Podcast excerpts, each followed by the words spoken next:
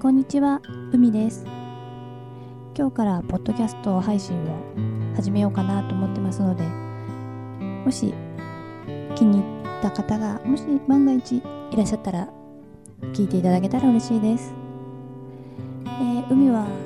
好きなものがたくさんあって、特に音楽が大好きなんで自分でもいろんながっているんですけれども、そのことについて、えー最初はちょこちょこと更新していけたらいいなと思います。まず、今日はクラリネットについてお話しします。私は小学校4年生、5年生、6年生、中学1、2、3年、高校1、2、3年の9年間、吹奏楽部に所属していたんですけれども、クラリネットは小学校の4年生から中学校1年生の夏まで吹いていました。決して裕福な服あのうちではなかったんだけれども両親が私にプラスチック製ではなく木製のクラリネットを買い与えてくれて、えー私はそれを吹きながら練習してました。クラリネットっていうのは竹のリードっていうものがマウスピースについていてそれを唇とで振動させながら音を出す楽器です。私は入った時サクソフォンがやりたくて入ったんですけれども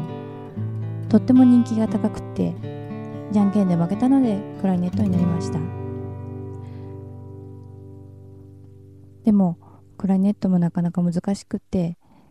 えー今からもう何十年も前の話なんですけど今でも音が出た時の感動喜びそういうのは覚えてます。えーあれから何十年も経ってしまったんですがまたちょっとやってみようかなっていう気が起きたので、えーこの間クラリネットのケースを買ってしまいました、えー、とメーカーの純正のケースに今まで入っていて30年間近く綺麗に大事に入っていたんですけど新しく自分のお金でケースを買ってみました。セミハードケース。それに小学校の時買ってもらったクラリネットを入れると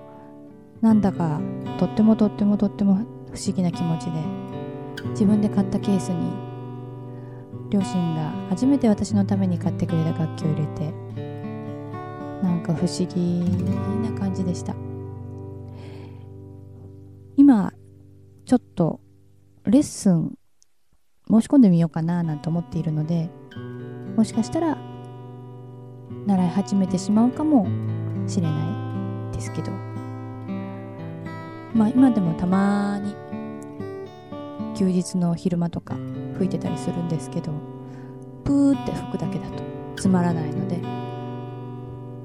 もしかしたら習いに行っちゃうかもしれません。そんなわけでちょっとこれからクラリネットについてとかあといろんな楽器私もやっているので